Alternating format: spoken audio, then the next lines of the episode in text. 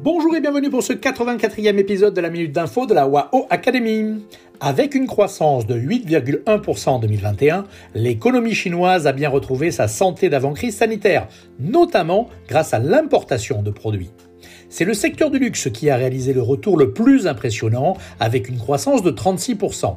Cette fois-ci, ce sont les marques françaises qui se sont taillées la part du lion, puisque par exemple pour les marques du groupe LVMH ou encore Rémi Cointreau, le marché chinois est redevenu un moteur de croissance incontournable.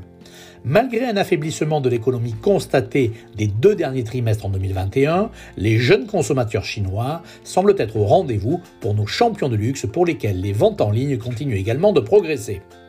Certains groupes, comme Kering, n'hésitent pas à s'aventurer dans des concepts très à la mode. Ils investissent dans le métaverse pour attirer les futures générations de clients.